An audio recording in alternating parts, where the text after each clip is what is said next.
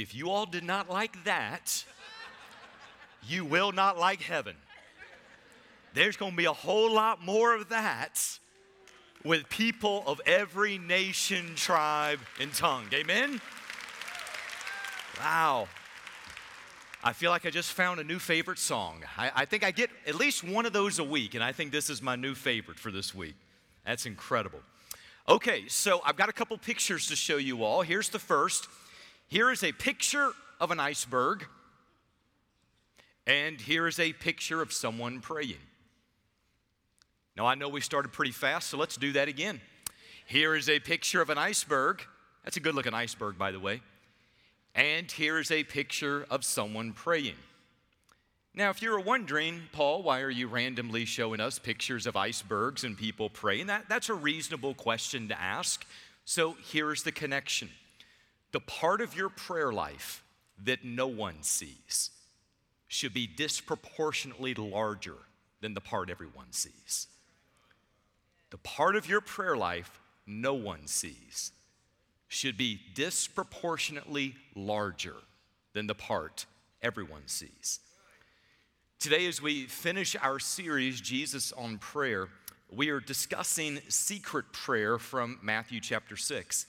And so far in this series, we have addressed model prayer, persistent prayer, believing prayer, forgiving prayer, authoritative prayer, and then today we're going to finish with secret prayer. And in some ways, we are actually finishing the series where we began the series. We began talking about model prayer back over in Matthew chapter 6, and we are going to end talking about secret prayer out of Matthew chapter 6. Now, I recognize when I use the word secret that it can mean different things depending upon your context. So let me try to clarify that for just a moment. Um, in this context, I am not talking about secret in the sense that you cannot tell anybody about it.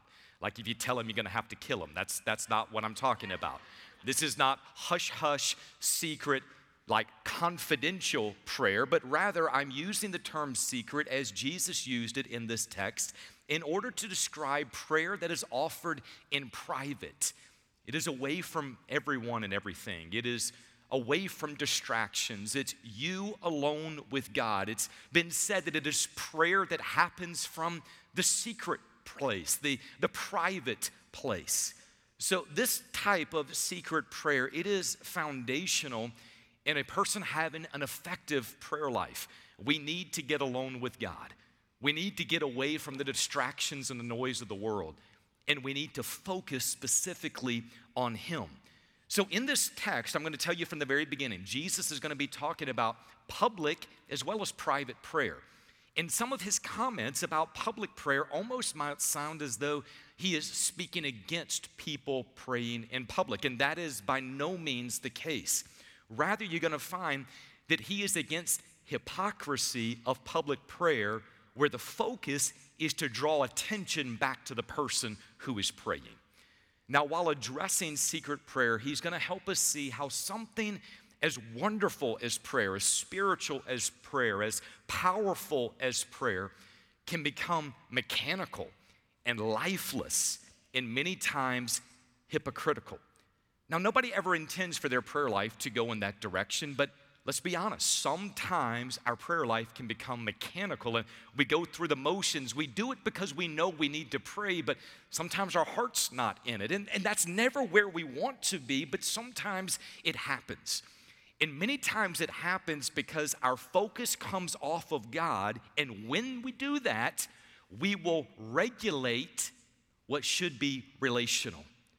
We regiment what should be relational we put a lot of structure around something because we know it's important and we miss some of the relational qualities.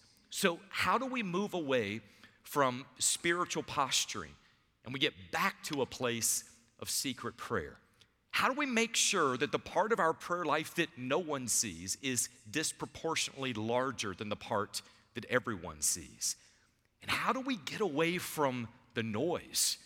The distractions, the, the messaging, the advertising, the, the pressures of this world that we live in. And by the way, the world's not going to change on this matter. How do we get away from that and rediscover the joy of sitting alone and communing with our Heavenly Father. Did you all know every answer you and I need for life and godliness is found right here in His Word? That's where we're going to find our answer this morning. If you're not already there, turn with me in your Bibles today. Matthew's Gospel, chapter number six. We'll be in verses five and six. I am speaking this morning on the topic of secret prayer. Matthew chapter 6, we're going to be in verses 5 and 6. It says, When you pray, you are not to be like the hypocrites, for they love to stand and pray in the synagogues and on the street corners so that they may be seen by men. Truly I say to you, they have their reward in full. But you, when you pray, go into your inner room, close your door, and pray to your Father who is in secret. And your Father who sees what is done in secret will reward you. Let's pray. Heavenly Father, as we go into this text, God, may it come alive in a fresh way in our hearts. May we walk away today with a greater passion, greater conviction, greater desire to get alone with you and pray than we've ever had in our spiritual journey. And Lord, I know that's a lot to ask, but God, I know that you can do it. I know you can place that fresh fire, that fresh desire in each of our hearts. So, Lord, would you do it this morning? In Jesus' name, amen. So, for us to see how something good and spiritual, like prayer, can become mechanical and regulated and lifeless and even hypocritical, I, I want us to see how prayer moved from relational to regimented in first century Judaism. If we see that connection this morning, then everything that Jesus just mentioned in verses 5 and 6 is going to be unbelievably clear. Now, let me also say from the very beginning, I do not think that people ever intend to regiment their prayer life, and that was certainly not the case for first century Judaism. There has never been a religion in the world that has had a deeper respect and a deeper love for prayer than what the Jewish people have had.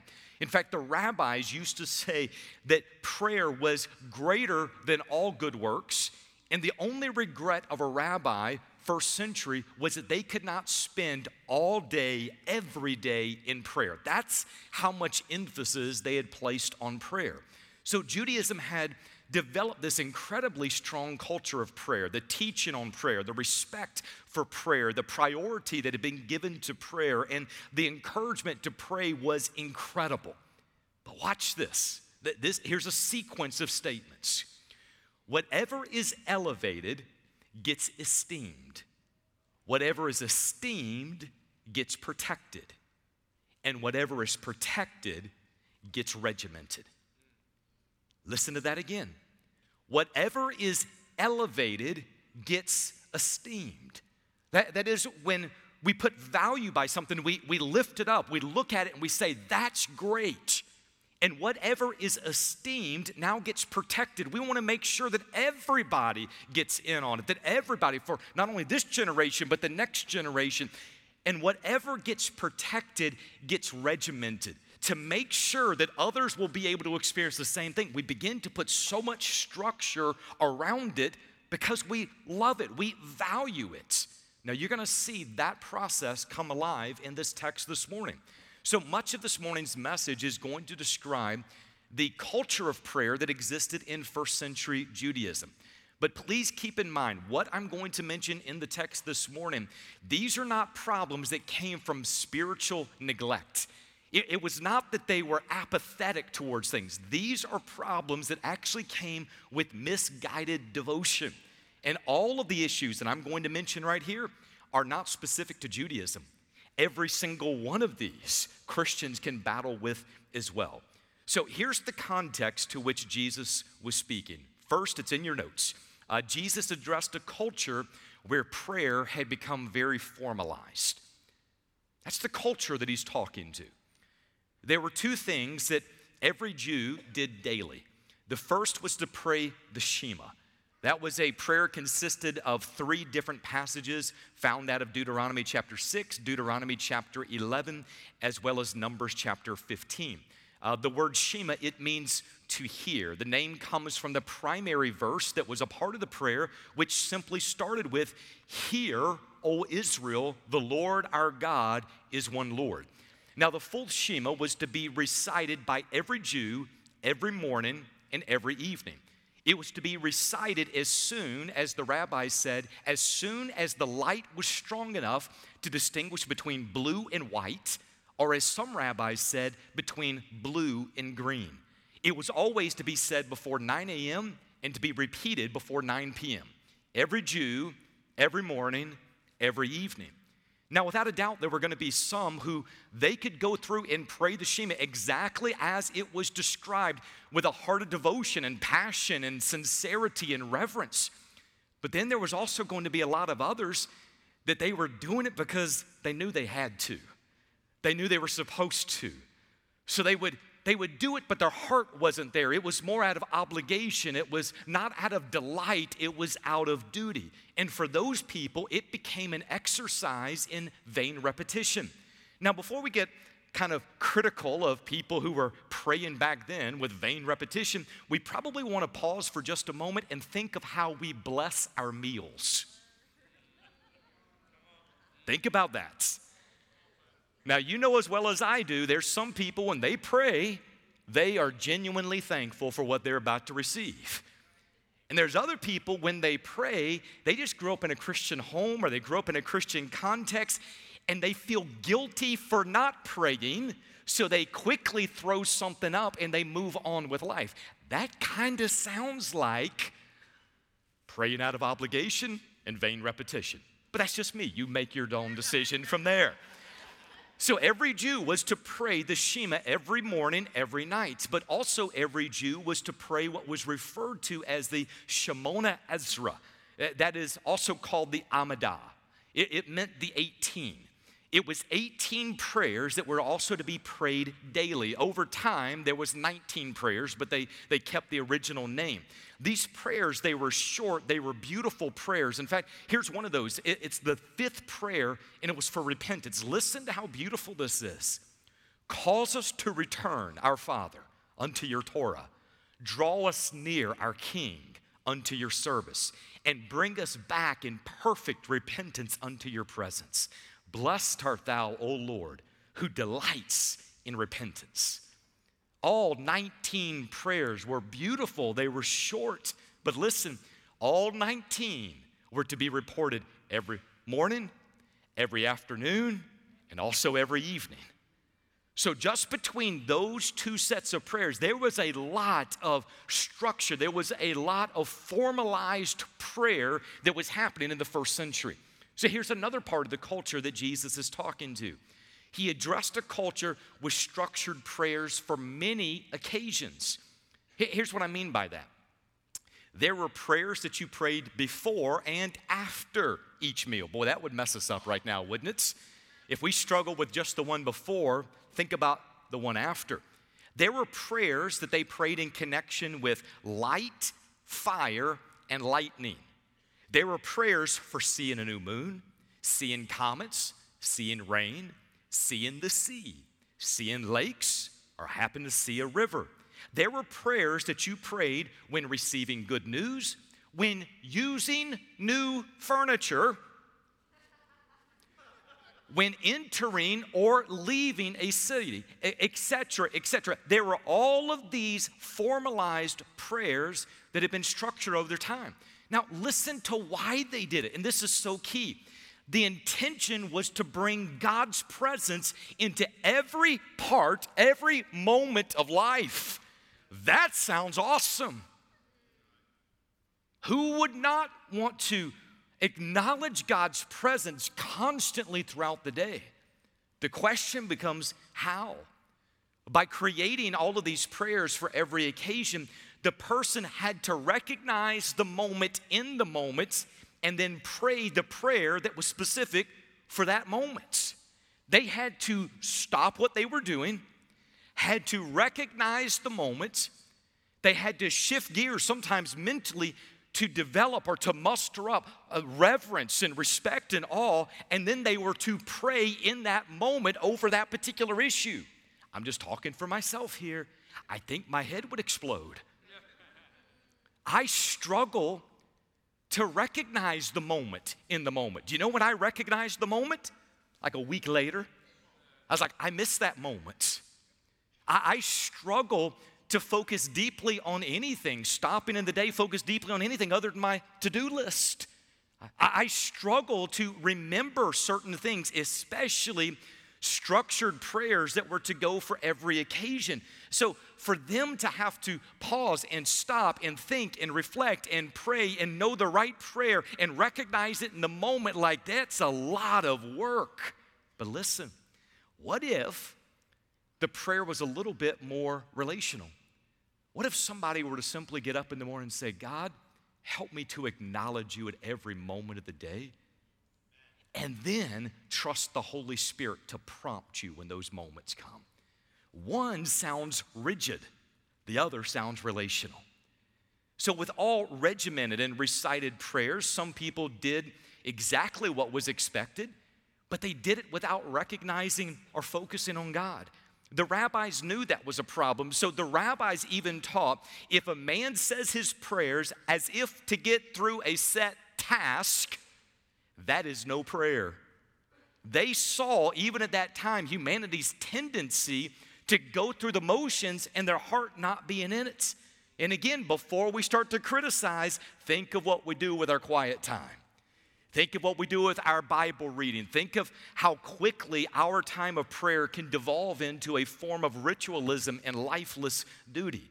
So here's the second or the third piece Jesus addressed a culture that connected prayer to certain places, especially the temple or the synagogue.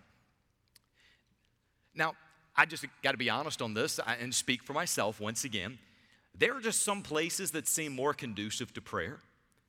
Like if I'm in the mountains, I'm walking along the beach, if I'm in nature, if I happen to be out at sunrise or sunset, it just seems like a moment to pray. Like there's something beautiful and majestic and awe inspiring. It's like you look at it and you're like, I, I, want to commune and, and talk to my Creator in that moment. I get that.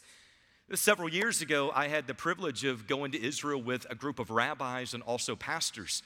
And when we were in Israel, the rabbis were joking around with me, and they, they probably, every one of them pulled this same joke at least three times on the trip with me. And they would say, Paul, when you pray in Israel, it's a local call. I thought that was funny. I, I like some good humor, I get that. But you know what they were actually saying? They were saying the same thing that all people think. Certain places have the presence of God stronger than other places.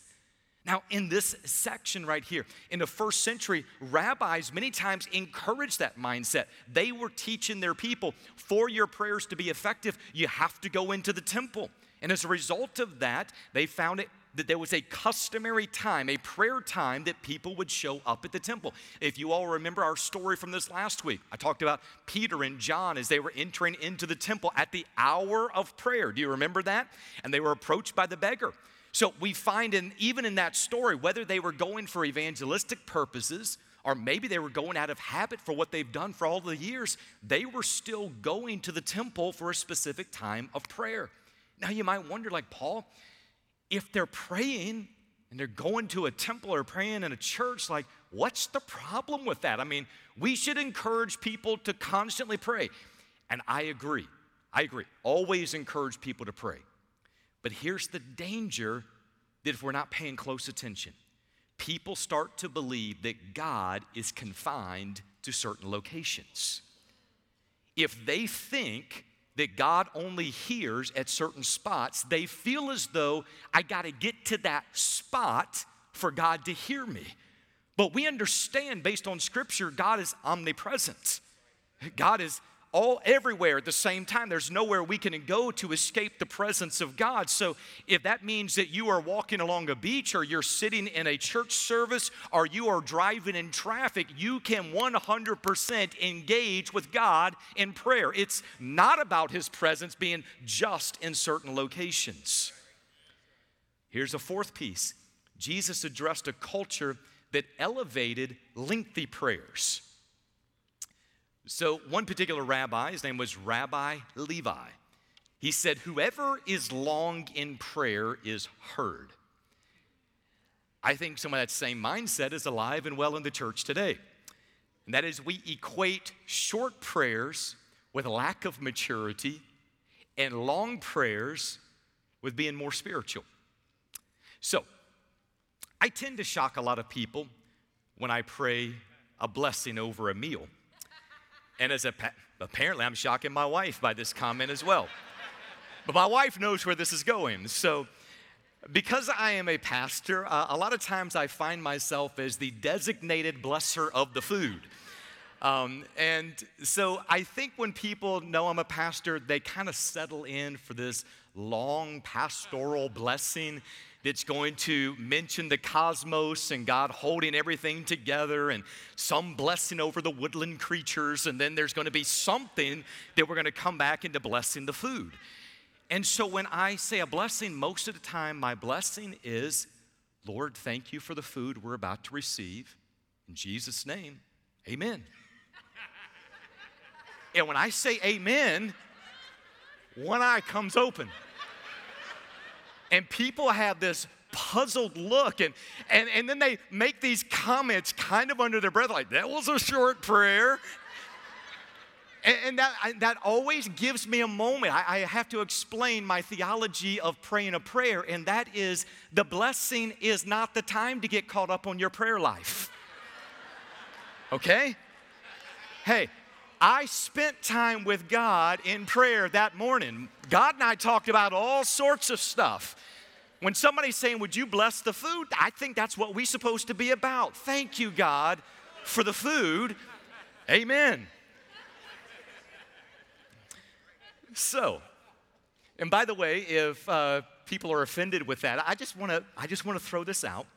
Um, when the prayers get really long, if you happen to open up one eye midway through the prayer, everyone at the table is sneaking food quietly and trying not to be heard when they're chewing. Little information for you. All right, number five. Jesus addressed a culture that valued excessive repetition. So, some of these structured prayers would list every possible name or adjective that they could find for God. One famous prayer begins in this way Blessed, praised, and glorified, exalted, extolled, and honored, magnified, and lauded be the name of the Holy One. That's just eight descriptors. There's another prayer that had 16 different adjectives for God as the prayer gets started.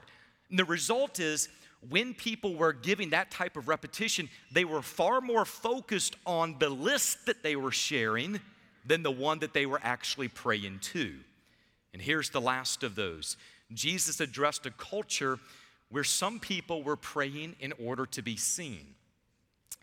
They had made prayer a public spectacle. They would raise their hands, they would stop in the middle of the street. They purposefully planned their days to be at the most crowded parts of the city so that when the hour of prayer came, they could get the most attention possible. So when that hour of prayer came, they would stop where they're at and they would begin to recite their prayers loudly, loudly for everybody to hear what was going on. Now, let me say again Nothing wrong with being passionate in your prayers. Nothing wrong with being excited when you pray. The issue that Jesus was speaking against is when somebody is loud for the purpose of drawing attention back to themselves. So, at this point, maybe you all have noticed the strangest things crack me up. So, I'm going to give you another story. This has maybe happened to you because I know it has happened to me a lot a whole lot. So here's the story you're hanging out with a friend, getting lunch. Maybe you're down at the Buffalo Wild Wings. It's a good friend. You're, you're, you're talking, you're catching up on life, you're, you're catching up on work, you're catching up on sports teams, and you're talking about Caribbean jerk chicken. And, and you're like, this is the best chicken ever. And you're, you're describing those things, and then you're about to leave, and the person says, Is there anything I can pray for you about? And you're like, yes, as a matter of fact. And you share a couple of things, and in your mind, you think they're gonna take that home and they're gonna pray about that over the next couple of weeks in, in private. But they're like, let's pray. And they start right there, like, all right, we're doing this. And, and your head goes down. And then that same person who was calm and quiet and relational, they lift their voice so that everyone in that restaurant can hear them. And all of a sudden, their language changes, and, and they begin to say things like, Oh, most glorious God who dost rend the heavens and paint the sky in wonderful array. And all of a sudden I look up and I'm like, Whoa, what happened to my friend? One moment I'm talking to Mike, and the next moment I'm praying with Shakespeare at the table. and Shakespeare is loud. I'm like, God is not deaf. I am not deaf. Why are you yelling at me?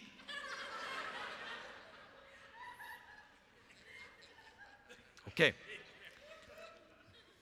Sometimes people are not praying to God, they are posturing for others. There are a lot of prayers that travel horizontally instead of vertically. So let's bring the pieces back together. Jesus addressed a culture where prayer had become very formalized with structured prayers for many occasions that connected prayer with certain places, that elevated lengthy prayers, that valued excessive repetition, and where some people were praying in order to be seen. And it is to that crowd, with people having that mindset, that he says this when you pray, you are not to be like the hypocrites. For they love to stand and to pray in the synagogues and on the street corners so that they may be seen by men. men. Truly I say to you, they have their reward in full. If their goal was to be recognized, he said, mission accomplished. You got your reward. But notice the pronoun change in verse 6. But you, when you pray, Go to your father or go to your inner room, close your door, and pray to your father who is in secret. And your father who sees what is done in secret will reward you. They might do that, you don't have to. They might pray with the wrong intentions, but you've got a higher standard. He's engaged them. It's about communion back with God. He, he's wanting people to recognize that all of these different things, they start to miss the point. Prayer is about communion with God. It's not about reciting formal prayers or having specific prayers for every occasion or praying in a certain place or take, talking a long time or using 30 adjectives for God or being seen by others. All of those things can become distracting from the main thing. Are you communing with God? Are you in His presence? Are you communicating with your Heavenly Father? Are you alone with Him where the focus is on Him? That leads to our key concept. We'll be finished in just a moment.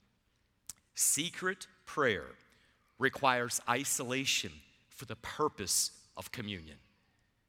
Secret prayer requires isolation for the purpose of communion. Now, let me tell you why this is an important concept that we have to pull out if, if we want a strong, effective, vibrant prayer life. Here's why this is so important. Because part of what the teaching of the church has been specifically in about the last 20 25 years there was others before us that would share the same truths is they they encourage believers to pray throughout the day which is good. We, we need to practice the presence of God. We need to be in a state of praying. But a part of what happened in that is believers began to say, I just pray throughout the day. I don't have a specific designated time for prayer. Do you know what happens when we do that? We get so distracted by everything else going on, it's hard to just focus on God in those moments. It's a both and, it's not an either or. There needs to be those times that you're shutting out distractions, you're turning off the noise so that you can get alone with God and have clear focus and pray. And, and all your focus in that moment is not on dodging traffic. It's not on i got to get back to work in three minutes. It's about being in his presence about sitting with him and praying to your heavenly father. It's not that we do not pray throughout the day but it means that we don't replace the private secret times of prayer with the other so when i talk about this idea of prayer requires isolation for the purpose of communion. Let me say, it's not isolation for the purpose of hiding from the rest of the world. That's called being a hermit. It's not isolation for the purpose of being alone with your own thoughts. That's called me time. It's not isolation for the purpose of the fact you think you've come to truth that nobody else understands or gets. That's called Gnosticism. It is isolation for the purpose of communion. Jesus spoke in verse number six about the inner room. In that room would be any sort of a small room. It could even be a storage closet, just a small place. So I want you to think for just a moment about those who had always been taught and believed you had to go into a place with the glory of the temple in order to be heard by God. And Jesus is saying, go into your storage closet. Go into that place and get alone with God. Think about how that would have impacted the people who were thinking, there's no way something that ordinary could be a powerful place for prayer. Do you know the reason why a storage closet, something simple, can be a powerful place for prayer? Listen, God's presence makes the simple sacred. The ground that Moses was walking on was ordinary ground until God called to him from a burning bush. And in that moment, God said, Take off your sandals because where you're standing is holy ground. God's presence makes the simple sacred. After 20 some years of being in church planting, I feel like I've lived this principle over the course of two decades. We would meet for worship services in homes and garages and schools and casinos, clubhouses, businesses, city parks, parking lots, and finally in facilities that were built for church purposes. It didn't matter where we met, we had church. We worshiped Jesus. We preached the word. We asked that God would make much of himself, and God answered those prayers. People were saved, and people were baptized, and people were freed from addictions, and marriages were healed, and people found hope in Christ. Why did it happen? It wasn't about the location, it was about God. God's presence makes the simple sacred. Two verses Jesus removes many of the false assumptions that people have about prayer. He takes away our excuses for prayer. That is, when somebody says, I, I, don't know what to say, or I can't get to the right place to pray, or I don't have my prayer book with me so that I can see the specific prayer, or I'm not eloquent in my words whenever I pray. Basically, here's what Jesus is saying go home, get in your closet, shut your door, and pray. That's it.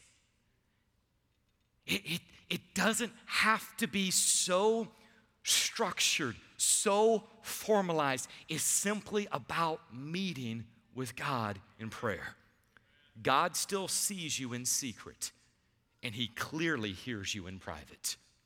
God is not impressed with our posturing, nor is He moved by our religiosity. He is not captivated by the length of our prayers or the eloquence of our speech or the rigidness of our discipline. He wants his people to meet with him where the focus is on him. Secret prayer requires isolation for the purpose of communion. Just get alone with God and pray. So, as we close, here's a couple of questions I have for you. What excuses have you been giving as to why you cannot pray? Are you taking advantage of God's incredible invitation to come into His presence and to share your heart with Him? Are you effective in your prayers, or have you become so regimented that you're just going through the motions? is the part of your prayer life no one sees disproportionately larger than the part that everyone sees? Here's probably the hardest question. If God's activity in your family or in your church rested on your prayers right now, where would your family and where would your church be? On this side of heaven, every believer has an opportunity to grow in prayer. Until we see our Savior face to face in eternity, there's things He's going to be teaching us. There's levels He's calling us to go deeper and deeper with Him. You all have heard me share multiple times. Of all the spiritual disciplines, prayer has been the hardest one to consistently develop in my life.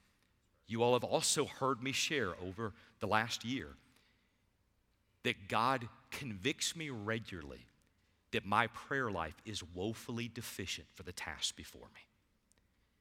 I every day I hear his call to pray. Every, every day, multiple times a day, it's moments of come sit with me, come sit with me, come sit with me.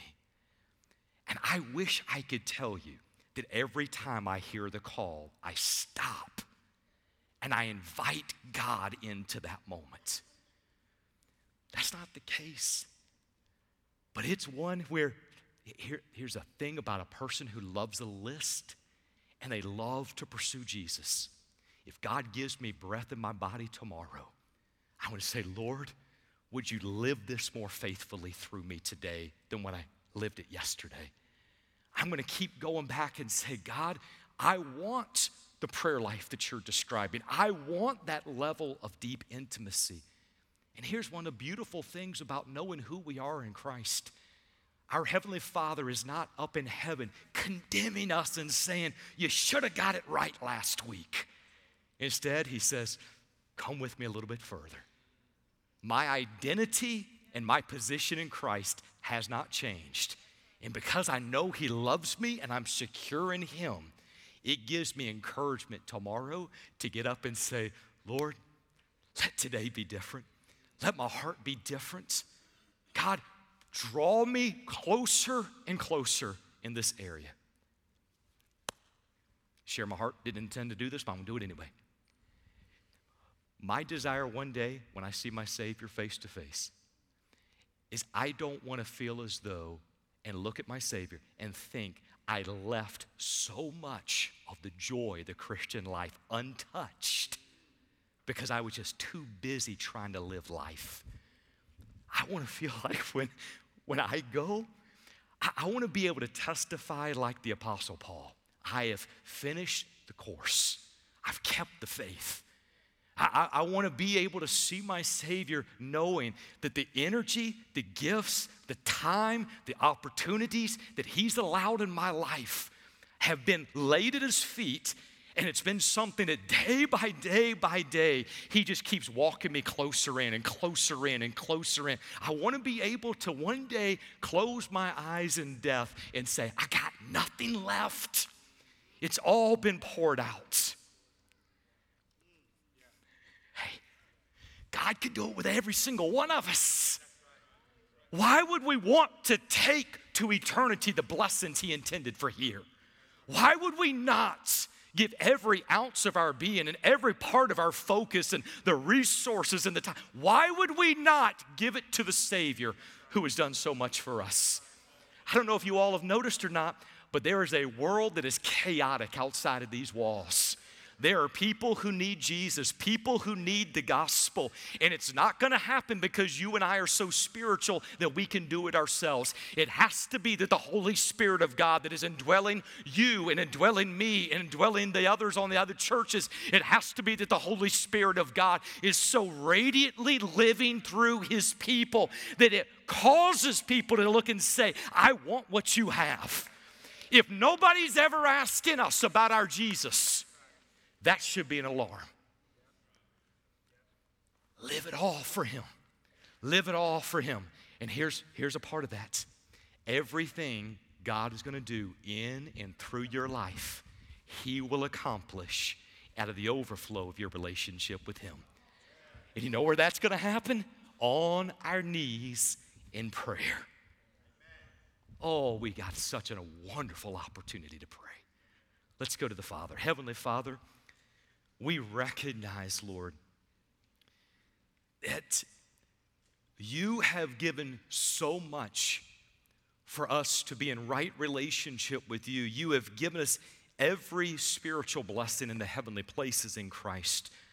You have given us an invitation to be in your presence, to step into the throne room 24 7, 365. God, we, we have that opportunity. You, you have told us in your word that we are to ask and we are to seek and we are to knock. You have told us in your word that we are to share our heart before you and we're to bring our requests before you. And God, you have, you've told us that. God, may it sink in in a way in which we literally believe what you just said and we live it. God, may you spark a fire of prayer in our hearts.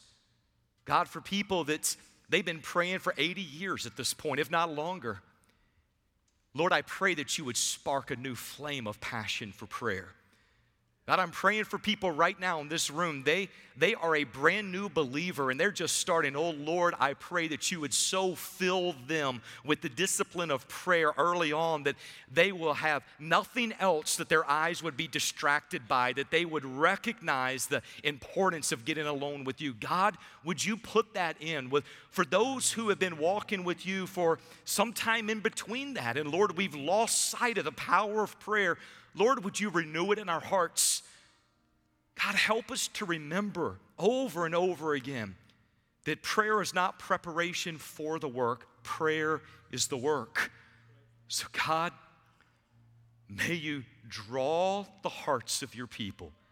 Lord, I'm praying outside of these walls. I'm praying for the churches that are in this city in Southwest Georgia, God, I am praying that believer after believer, multiple churches, multiple denominations, multiple ethnicities, multiple generations, multiple backgrounds, God, I pray that there is a renewal and a revival and an awakening of prayer, that we see that there's people that are stopping in their day and inviting your presence into each moment. God, would you overwhelm us with activity in response to prayer? God, not for our sake, but to open our eyes to see how glorious you are. God, we need you. We need you. In Jesus' name.